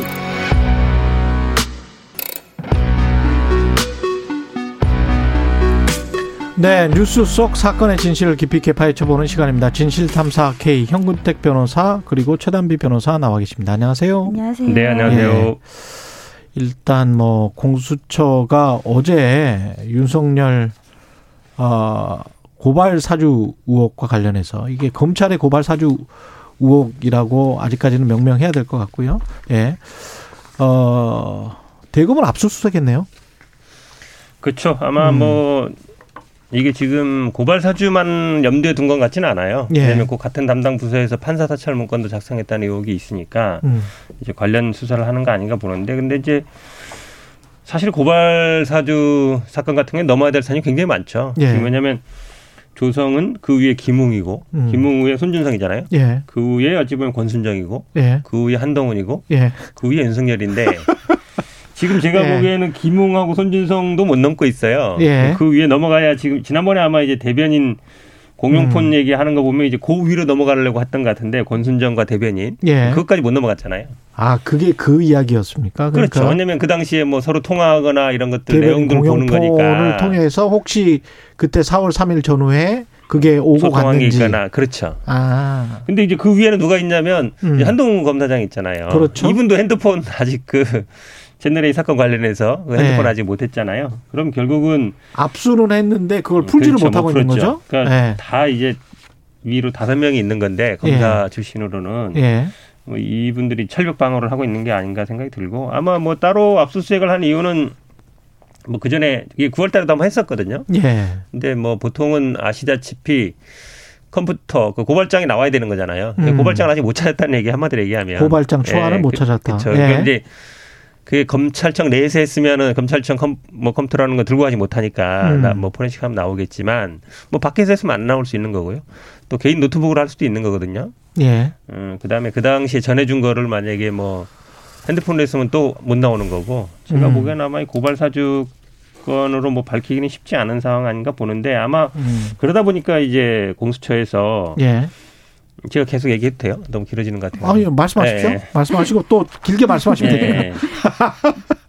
예. 이 지난번에 이제 그 예. 징계 판결에서 이제 판사 사찰 문 판사 사찰 부분이 예. 예. 어쨌든 부당하다 그리고 직무법이 벗어난다 그런 판결이 있었잖아요. 음. 그러다 보니까 아마 공수처가 이 부분에 대해서 아마 좀 수사를 하려는 것 같아요. 왜냐하면 이게 판사 사찰 문건 그렇죠. 왜냐하면 예. 이게 당시에 이제 그 윤석열 총장이 지시했다는 건 나왔고. 음. 근데 이게 이제 통상적인 공판 업무라 그랬는데 네. 이거를 다른 부서에도 줬단 말이에요. 음. 반부패부나 아니면은 뭐 공공수사부에 줬단 말이죠. 예. 그러니까 작성하라고 지시하고 그다음에 요거를 딴 부서도 줘라라고 음. 얘기한 것도 나온 얘기예요. 그리고 그 징계 판결에서도 이거는 직무 범위 아니다라고 판결을 했기 때문에 예. 아마 이제 이 부분에 대해서도 아마 수사하고 있는 게 아닌가. 법적으로 문제가 될 수 있는 네네. 게 아닌가 그러면서 수사를 하고 있다. 최단비 변호사님. 네. 예, 그 관련해서 지금 그 공수처가 이렇게 하는 게 장모 대응 문건, 뭐 판사 사찰 문건, 그 다음에 이제 고발 사주 네. 우리가 보통 이제 깊이 있는 취재고 수사고 사실 한쪽을 깊게 깊게 파면 뭐가 나오면 네. 한쪽을 깊게 파게 되거든요. 네. 그러면 그게 이제 유죄 가능성이랄지 네. 혐의가 점점 지쳐진다는 네. 이야기고 네. 넓게 펼쳐버리면 중간에 네. 가다가 넓게 펼쳐버리면 한쪽이 잘 안 되고 있다는 이야기거든요. 대개는. 이게 그런 것 같은데 제가 지금 보니까 사실 언론들도 그렇게 보고 있죠. 예. 왜냐하면 이번에 이, 이 어제 했던 이 대검찰청 추가 압수수색도 현 음. 변호사님 말씀하셨지만 이게 고발 사주와 관련된 것뿐만이 아니라 판사 사찰 관련 문건이랑 관련된 압수수색이라 보고 있어요. 예. 그게 고발 사주와 관련돼서는 이미 압수수색을 한두 두세 차례 했습니다. 네, 네, 이번이 네 번째라고 알고 있는데 음. 그럼에도 불구하고 지금 고발장을 누가 작성했는지 음. 또 이제 선검사와 공모했다라고 지금 검, 이제 공수처에서 보고 있는 음. 그 대검찰청 간부가 누군지도 아직 특정이 안 됐어요. 그러니까. 그러니까 예. 이제 공수처에서는 이 판사 사찰 관련된 문건도 관련자들이 다 비슷하기 때문에 뭐 음. 뭐 같은 사건이다 이렇게 보고 있지만 사실은 또 어떻게 보면은 나오는 게 없으니까 다른 사건으로 이제 확대되고 있는 것이 아니냐 이러한 얘기들도 나오고 있고요. 취재가 아마추어들이 취재할 때 보통 이렇게 넓게 펼치거든요. 네.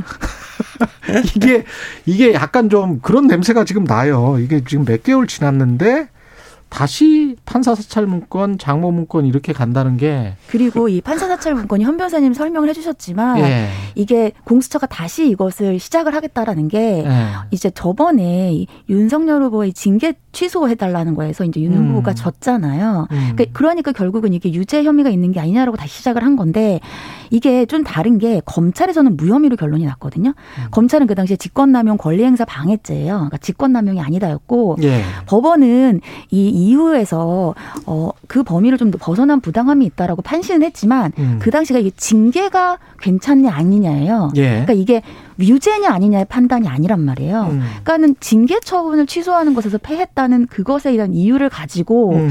이미 검찰에서 무혐의를 한 것을 공수처가 다시 수사를 재개한다는 것도 사실은 좀 근거가 좀 그렇게 공색하다? 있지는 않거든요. 네. 그래서 말씀하신 것처럼 추가적으로 이제 뭐 장모 문건이라든지 판사 사찰 문건이 만약에 음. 고발 사주가 잘 되고 있는데 이렇게 넓어지면 음. 그러면 아 새로운 어떤 혐의를 추가 입건이다. 받나 보다 하겠는데 예.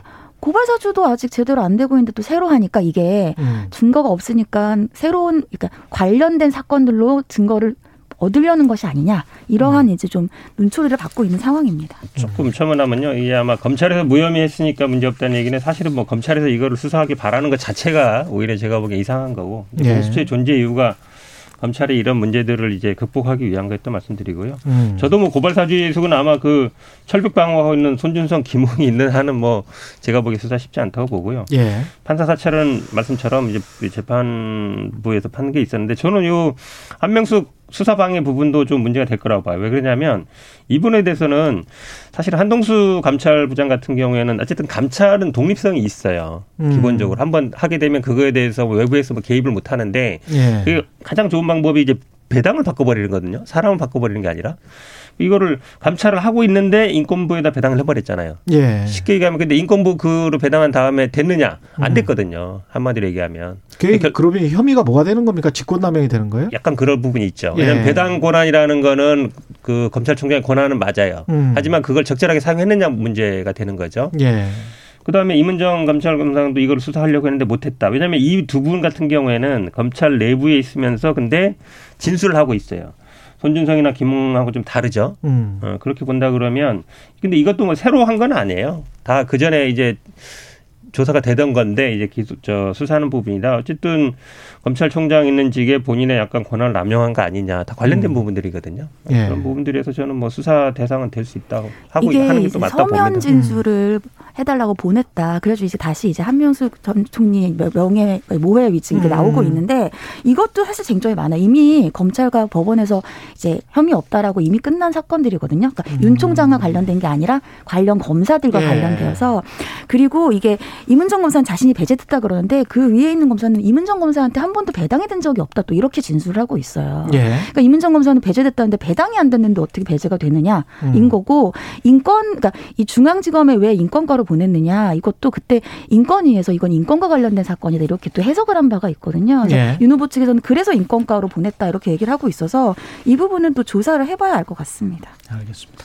대장동 실, 제요 예. 이 검찰이라는 게 이제 어찌 보면 음. 배당으로 장난친다 그러는데 음. 이 사람이 수사하다가 그 수사하는 사람을 바꾸면 말이 나오거든요. 그렇죠. 그럼 이제 다른 방법으로 법원의 배당은 딱 기계적으로 해요. 전자적으로 하는데 음. 검찰의 수사 배당하는 건 맘대로거든요. 다 이런 식이에요. 딱 만약 예를 들어 한동수 검찰 만약에 검찰부장이 아니라 다른 사람이었으면 그 본인이 말을 잘 듣는 사람이나 음. 본인의 의견 사람이었으면 당연히 하게 놔뒀을 거예요. 예. 어 근데 이, 이 사람이 보니까 어 검사 출신도 아니고 내 말 잘 안 들을 것 같아. 예. 그래서 바꿔버리는 거거든요. 그러니까 그게 뭐 인권부 담당이다 아니다는 거는 사실은 약간 제가 보기에 형식적인 논리에 불과하다. 실제로는 예, 수사 감찰하려고 하니까 못하게 막는 하나의 방법이 아니었냐. 그건 제가 보기에 웬만한 법조계 있는 사람들은 다 아는 얘기니까.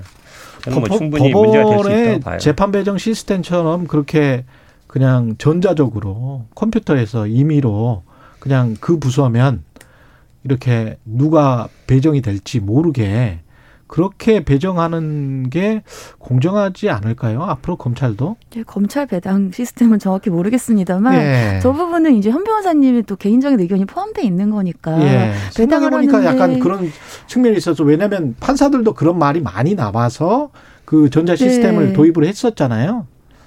도입한 지가 꽤 오래됐는데 검찰은 근데 쉽지 않을 거예요. 예. 왜냐하면 사건이라는 게 예를 들어서 뇌물 사건은 여기 아니면 뭐 이렇게 나눠져 있는 건 있잖아요. 그렇죠. 근데 네. 그걸 무부자식 딱 나눌 수 없고 그다음에 어. 이거를 경중에 따라도 달리는 경우도 많아요. 관련 사건도 있고. 그래서 사실은 아.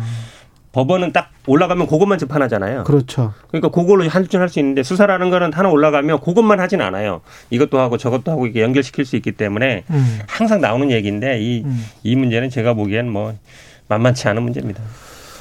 대장동과 관련해서는 뭐 운명의 한 주다. 언론에서는 이렇게 예, 이름을 붙이고 있는데 김만배 씨하고 남욱 씨 구속 만료일이 22일이네요. 네. 예. 그러면 추가로 뭔가 이것도 조사를 해서 속도를 내야 될 텐데 어떤 상황인 겁니까, 이건? 예. 일단은 뭐 모든 언론의 관심은 왜 이재명 배임을 조사 안 하냐 이거잖아요. 거기 공수장에. 저도 뭐 계속 이 배임 얘기 뭐 하도만 얘기해가지고 예, 예, 배임 배임 노래하고 있는데 예. 많은 분들이 얘기하죠. 배임이라는 거는 사실은 계산하기 다릅니다. 뭐 음. 경실련에서 보니까 아마 1조 6천억까지 계산했더라고요. 민간의 이익을. 근데 지금 이제 공소된 거는 651억 최소로 했다 그러는데 예. 지난번에는 뭐 영장 할 때는 또 1,100억 이랬어요. 음. 그게 뭐냐면 어 확실치 않은 거예요. 뭐를 손해로 봐야 되느냐. 예.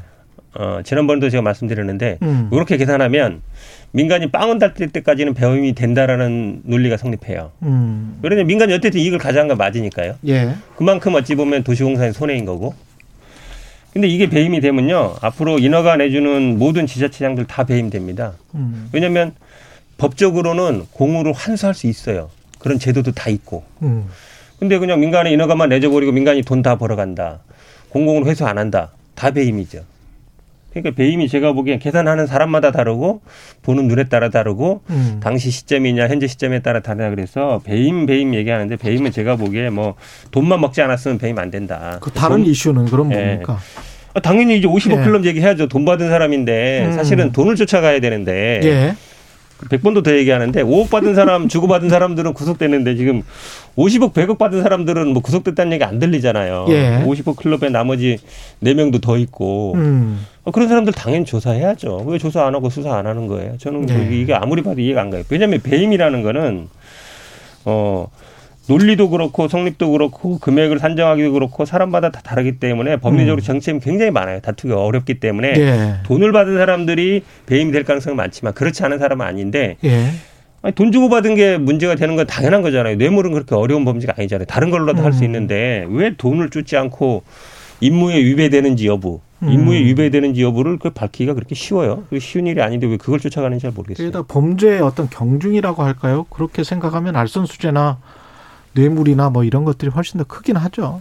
네. 일단 근데 민간 기업에서 이익을 받 받은 게 그러면 다 배임이냐 근데 그 지금 현재 문제는 민간 기업이 이익을 받은 게 문제가 아니라 예. 뭐 초과이익 환수 조항이 어떠한 사연으로 갑자기 빠지게 됐는지 이제 예. 개발 이익의 분배 구조를 왜 이렇게 만들게 됐는지가 사실 문제거든요. 그러니까 음. 만약에 민간이 민간 사업자가 이익을 얻더라도 개발 이익에 대한 분배 구조가 적당하면 그러면 그건 당연히 배임이 아니고 정치적인 판단이죠. 근데 음. 이 사건에서는 개발 이익 분배 구조가 석연치 않다. 지금 그 음. 부분을 보고 있는 거라고 저는 보고 있고요. 그리고 현재 지금 어, 배임과도 문제가 있지만 이 어, 이 곽, 곽전 의원이죠. 네, 곽전 의원 같은 의원 네. 같은 경우에는 지금 원래는 뇌물에서 지금 배임 수재로 또 이 혐의가 바뀌었습니다. 예, 예. 그래서 그런 부분들이 있기 때문에 지금 자금 흐름과 사용 경위도 지금 파악을 하려고 지금 수사 단계를 하고 있는 거라 예. 그 부분 50억 클럽이 이제 다음 단계죠. 그러니까 만약에 음. 이재명 후보를 최후로 본다면 음. 50억 클럽을 넘어서야 되는 거라서 그 음. 부분을 현재 수사하고 있는 것이 아닌가 이렇게 보고 있습니다. 그러니까 이 초과이익 네. 빠졌다는 얘기도 정말 수없이 얘기 많이 하는데요. 그러니까 이거는 저는 논의 과정 중에 여러 가지 안을 나올 수 있다고 봐요. 그러니까 확정 이익을 최대로 할지 아니면 5대 5로 나눌지 예. 7대 3으로 나눌지 아니면 확정 이익을 정한 다음에 뒤에 남는 것도 또 나눌지 그런 여러 가지 안들이 있을 수 있거든요. 알수 음. 있는데 지금 나오는 그 최초에 나왔던 보도들은 초과 이익 환수 규정을 넣자고 했는데 나중에 삭제했다 이게 아니고요. 예. 논의 과정이 있었다. 당연히 나올 거 아닙니까? 음. 확정 이익으로 가져갈지 5대 5로 할지 아니면 초과 이익을 나눌지 말지 초과 이익 나눈다 그러면 당연히 손해도 나누자는 얘기가 있어야 되는 것이고 예. 그 얘기를 하는 거기 때문에 저는 말씀처럼 예를 들어서 이거를 당연히 공모 지침에도 넣었다가 나중에 뺀게 음. 아니에요. 공모 지침 자체 이런 게 없었거든요. 음. 이거를 자꾸 배임이라고 얘기하는 거는 그냥 저는 그냥 희망 사항이다. 이게 네. 어제 이재명 후보가 화천대유 관련 비리나 윤석열 일가의 비리에 대한 검찰의 수사가 미진하다는 생각을 떨쳐버리기 어렵다. 이거는 확 확대해라 수사를 확대해라 이 이야기입니까? 그렇죠. 지금 얘기하면 말씀드린 것처럼 음.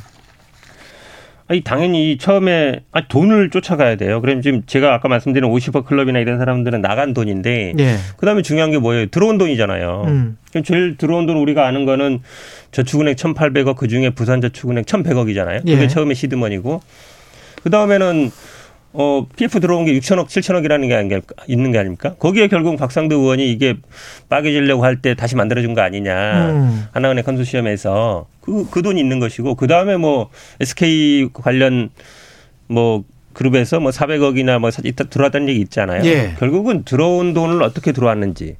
나간 돈도 말씀하신 것처럼 정당하게 나간 거 말고 부당하게 나간 돈들이 있는지 아니면 정당을 가장한 음. 뭐 퇴직금이든 아니면 고금료를 가장한 뭔가 뭐 대가성이 있는지 그걸 보는 게 우선이에요. 기본적으로 이, 이거는 돈 벌기 위한 사업이었고 음. 그럼 당연히 돈을 들여와야 되는 거고 그다음에 그 돈을 가지고 어떻게 써야 되는 거잖아요. 그 돈의 흐름을 쫓아가야 되는데 제가 보기에는 말만 쫓아갔다. 처음에 이 녹취록 나오니까 그것만 쫓아가다 보니까 뇌물 액수도 계속 달라지고 뭐 현금 수표 왔다 갔다 하고 있는 거거든요. 그래서 수사의 기본이 예. 돈을 쫓아가라. 근데 돈을 지금 들어온 돈도 제대로 안 쫓았고 음. 나간 돈도 제대로 안 쫓았고 있어서 최단비 변호사 네. 예, 마지막에 아, 네. 예. 좀 부산저축은행에 대한 얘기를 하고 싶은데 저는 음. 부산저축은행을 이재명 후보가 계속 얘기하는 건 전 좀 억진 것 같아요. 왜냐하면 아, 부산저축은행은 억지다. 이미 예. 2011년도에 수사 다 했고요. 음. 그 당시에 80여 명 처벌도 했었고요. 관련자 음. 조사 다 했습니다. 예. 저축은행이 그 당시에 문제가 안 됐다라고 한게 이 저축은행 자체가 투자하는 게 법 위반이에요. 근데 음. 그때 봤을 때 그렇게 투, 조사를 했는데 결국 수사 결과는 그냥 단순 대출로 나왔기 때문에 그 당시에 예. 수사를 안, 수, 그러니까 쏟아지고 없다라고 나온 거지. 이걸 그때 수사를 안 했다. 그래서 결국 이것이 대장동의 무슨 원인이 됐다 이렇게 얘기하는 음. 것은 저는 자신에게 온, 쏟아지고 있는 의혹을 다른 데로 전환시키고자 하는 것 같은데 음. 그 전환이 쉽지 않을 것 같습니다. 쉽지만 결국 2015년에 수원지검에서 수사해가지고 그 예. 사람도 구속시켰어요. 근데 아. 5년 전에 수사할 때는 봐줬죠. 박영수 특검과 관련되니까. 그래서 문제인 거죠. 계속되네요. 예, 오늘 말씀 감사하고요. 지금까지 진실탐사 K 현근택 변호사 최단비 변호사였습니다. 고맙습니다. 감사합니다. 네, 고맙습니다. KBS 1라디오 최경련의 최강시사 듣고 계신 지금 시간은 8시 48분으로 향하고 있습니다.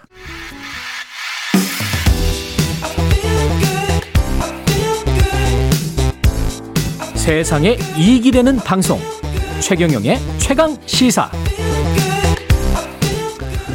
네, 올해 경기과학고 졸업하면서 의대에 지원한 학생 23명이 재학 중 지급된 장학금을 반납했다고 합니다. 이공계 인재 양성을 위해서 설립된 영재학교에서 왜 의대 입시를 준비했을까? 장학금 회수 외에 다른 방법은 없었을까? 이범 교육평론가 전화로 연결돼 있습니다. 안녕하세요. 예, 안녕하세요. 예, 선생님도 경기과학고 나오셨죠? 예, 저는 과학고 초창기인 1980년대 과학고를 예. 경기과학고를 다녔는데요. 예. 그때도 제 동기 중에 의대 간 친구들이 두세 명 있었지만 예. 전체적으로는 의대에 진학하려는 분위기는 전혀 아니었습니다. 그때도 뭐 제약이 있었습니까? 의대 어, 진학하는 예. 어, 의대에 지원하는 것 자체는 가능했는데요. 예. 어, 80년대하고 90년대까지는 과학고 학생들에게는 내신 성적상의 특혜를 줬거든요. 예. 그래서 어, 저를 포함해서 대부분의 과학고생들은 내신 1등급을 받았습니다. 그런데 음. 이게 이공 계열에 진학하는 경우에만 주어진 특혜였고요. 아. 그러니까 의대에 지원하면 내신 성적상 특혜를 주지 않았으니까 예. 당연히 의대 진학이 자연스럽게 좀 억제가 되는 이런 상황이었던 거죠. 지금은 뭐 달라진 게 어떻게 달라진 건가요? 그러면 지금은 이제 내신 특혜는 물론 없어졌고요. 예. 없어진 지 오래됐고요. 음. 다만 이제 내신 성적상의 불리함을 극복할 수 있는 음. 수시 전형에 들어가는 여러 가지 뭐 연구 활동이라든지 아, 예, 핵이라든지 예. 뭐 이런 것들이 이제 과학고 및 영재학교 학생들이 의대 진학하는데 또 음. 의대가 아니더라도 그 명문 이공계 대열 계열 이제 대학에 진학하는데 활용되고 있는 거죠. 지금 뭐 장학금을 환수한 게 원래 목적에 이 학교 이 고등학교를 들어온 목적에 맞지 않아서 그래서 환수를 하는 거겠죠? 그렇습니다. 예. 지금 환수되는 액수가 이제 550만 원 이렇게 보도되고 있는데, 음. 근데 제가 보기에는 어, 환수하는 취지 자체는 물론 이제 어, 찬성할 수 있습니다만 예. 이 정도로 의대 진학을 막을 수 있느냐? 그거는 뭐 예. 진행자도 웃고 계십니다만 예. 제가 생각하기도 너무 약한 정책이고요. 그렇죠. 550만 원 내고 의과대학 가서 돈을 많이 벌 수가 있으니까요. 예. 예. 근데 사실 지금 예. 어, 아직 시행되지는 않았지만 예. 내년에 영재학교 입학하는 학생부터 적용하기로 예고되어 있는 정책이 있습니다. 어떤 건가요? 굉장히 이제 강도가 높은 정책인데요. 어, 학생이 대학에 지원할 때 학생부를 제출해야 되지 않습니까? 그런데 예. 의학 계열에 지원하면 학생부에 있는 창의 체험 활동을 아예 공, 공란으로 삭제하겠다는 겁니다. 아.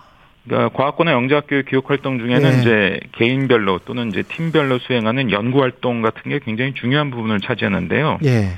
이게 학생부에 적히는 곳이 창의 체험 활동이라는 항목이거든요. 예. 근데 이거를 완전히 삭제하게 되면 의대에 진학하는데 지금보다 훨씬 불리해질 겁니다. 아. 그리고 이건 이미 작년에 결정을 해서 공지가 돼 있고요. 그래서 예. 내년에 영재학교 들어가는 학생부터 적용되는 건데 예. 그러면 지금 현재 나오고 있는 장학금을 회수하는 정책보다 훨씬 고강도 정책으로 음. 조금 더 효과가 있지 않을까 이렇게 이제 예상을 하고 있습니다. 이렇게 가는 게 맞다고 보세요. 이공계 육성을 위해서는 영재학교 들어온 사람들은 그래도 이공계 쪽으로 가는 게 맞다. 그리고 그렇게 약속을 하지 않았느냐. 그렇죠. 어, 외고 중에는 사립학교가 상당히 많이 있습니다만 예. 과학고와 영재학교는 전부 다 공립입니다. 예. 그러니까 모두 다 국가 세금으로 운영하고 음. 일반고에 다니는 학생보다 훨씬 많은 액수를 투자해서 학교를 운영을 하고 있거든요. 예. 그러니까 이제 그 학교 설립 취지에 맞게 운영을 하고 취지에 맞지 않은 진학을 하는 학생들은 좀 제약을 하는 이것은 어찌 보면 이제 당연한 것이라고 볼 수 있는 것이고요. 예. 제가 보기에는 이런 정책은 도, 입을 조금 더 빨리 했어야 하지 않나 하지 않았나 아. 그렇게 생각합니다. 추가로 그러면 어떤 조치가 더 필요할까요? 이게 아무래도 이제 머리 똑똑하고 영재인 친구들이 나중에 부모들이 또 원하는 경우도 있잖아요. 예. 예, 근데 사실 아셔야 되는 게 예. 일단 처음부터 의대 진학을 꼭 해야만 하겠다. 이렇게 강하게 마음먹은 학생들은요. 음. 과학고나 영재학교를 잘 안 갑니다. 아, 그렇군요. 예. 왜냐하면 의대 진학을 하기 위해서는 오히려 자사고나 차라리 일반고가 더 유리할 수 있거든요. 예. 이거는 뭐 진학 정보에 밝은 학생 학부모들은 다 알고 있는 사실이거든요. 예. 그래서 처음부터 과학고나 영재학교에 본심을 숨기고 악의적으로 이중 플레이나 하는 학생들은 거의 없다라고 저는 보고요. 예. 다만 이제 과학고 진학하는 학생 중에서 좀 간보기 전략이랄까 음. 이런 전략을 취하는 학생들이 있는 거죠. 그러니까 이제 의대에 진학하려면 과학고 안에서도 성적이 좋은 편이어야 되거든요. 그리고 예. 연구 활동이나 입상 실적도 좋아야 되고요. 그러니까 음. 일단 과학고나 영재학교에 입학해서 지내 보다가 의대에 지원할 만한 성적이나 스펙이 나오면 의대를 지원하고 음. 그렇지 않으면 이공계열 진학하자. 이런 식으로 이제 간보기 전략을 가진 학생들은 좀 있는 것 같습니다. 네. 이제 이래서 이제 꾸준히 어, 의학 계열로 진학하는 학생들이 나오고 있는 거죠. 예. 과학고나 영재고는 다 공공이어서 학교에서 이렇게 어떤 규정을 두고 제한을 하는 게 그럴 수가 있는 건데 외국어 고등학교 같은 경우는 어문 계열 이외의 학과에 막 진학을 하지 않습니까? 이거는 어떻게 막을 수는 없는 거잖아요. 사실 저는 이제 이 수학 영재나 과학 영재는 옛날부터 있었던 개념인데 예. 사실 외국어 영재라는 게 어떻게 가능하냐 이런 좀 본질적인 의문이 있는데요. 예. 그러네요. 사실 그렇게 예. 따지고 보면 뭐 예. 특목고가 과학고나 외고만 필요하겠습니까? 뭐 경제 특목고도 필요하고 아, 뭐 문학 특목고도 필요하겠죠. 예. 그러니까 사실 특목고라는 개념 자체가 북미나 유럽에는 거의 없는 개념이거든요. 예. 거기엔 이제 비싼 사립학교는 있어도 음. 특목고는 거의 없습니다. 왜냐하면 어, 수학과학을 많이 수강 신청하면 과학고 역할을 하고 예. 외국어를 더 많이 수강 신청하면 외국어 역할을 하고 그렇게 설계를 해놓은 거죠. 음. 그래서 특수한 목적을 위해서 고등학교를 별도로 설립하는 패러다임이 아니라 음. 어, 기존의 선진국들은 이제 일반적인 학교에서 자기의 뜻에 의해서 다양한 과목을 선택할 수 있게 함으로써 예. 이제 학교별 다양화가 아니라 이제 학생별 개인별 다양화를 이제 추진하는 이런 식으로 오랫동안 이제 운영을 해온 거죠. 예. 그래서 사실 이제 뭐 외고는 왜 또 그러느냐 이렇게 음. 반문하는 거는 약간은 좀 지엽적인 질문일 수 있고요. 예. 오히려 좀 다양한 교육을 한다 하기 위해서 특목고가 아니라 예. 학생 개개인에게 보다 넓은 이제 선택지를 주는 지금 사실 정부에서도 이제 그런 방향으로 가려고 고격점제를 지금 도입하겠다고 하고 있는데요. 예. 뭐 사실 지금 정부에서 도입하는 하려는 고격점제는 좀 낮은 단계의 그런 선택권을 주는 것이고 음. 어, 그것보다 좀 더 진전된 형태로 고등학교 체제가 좀 진화를 할 필요가 있다라고 봅니다. 아 시간이 좀 부족한 게 아쉬운데 이게 부의 불평등이 결국은 교육 불평등으로 가는 이 시스템을 좀 어떻게 좀 막아보는 그런 어떤 어 창의적인 아이디어를 좀 선생님한테 들었으면 좋겠는데 다음번에 한 번 더 연결해서 들어보겠습니다. 관련해서. 예. 예, 알겠습니다. 예, 말씀 감사하고요. 지금까지 이범 교육 평론가였습니다. 고맙습니다. 고맙습니다. 예. 11월 16일 화요일 KBS 일라디오 최경령의 최강시사 오늘은 여기까지고요. 저는 KBS 최경령 기자였습니다. 내일 아침 7시 20분입니다. 다시 돌아오겠습니다. 고맙습니다.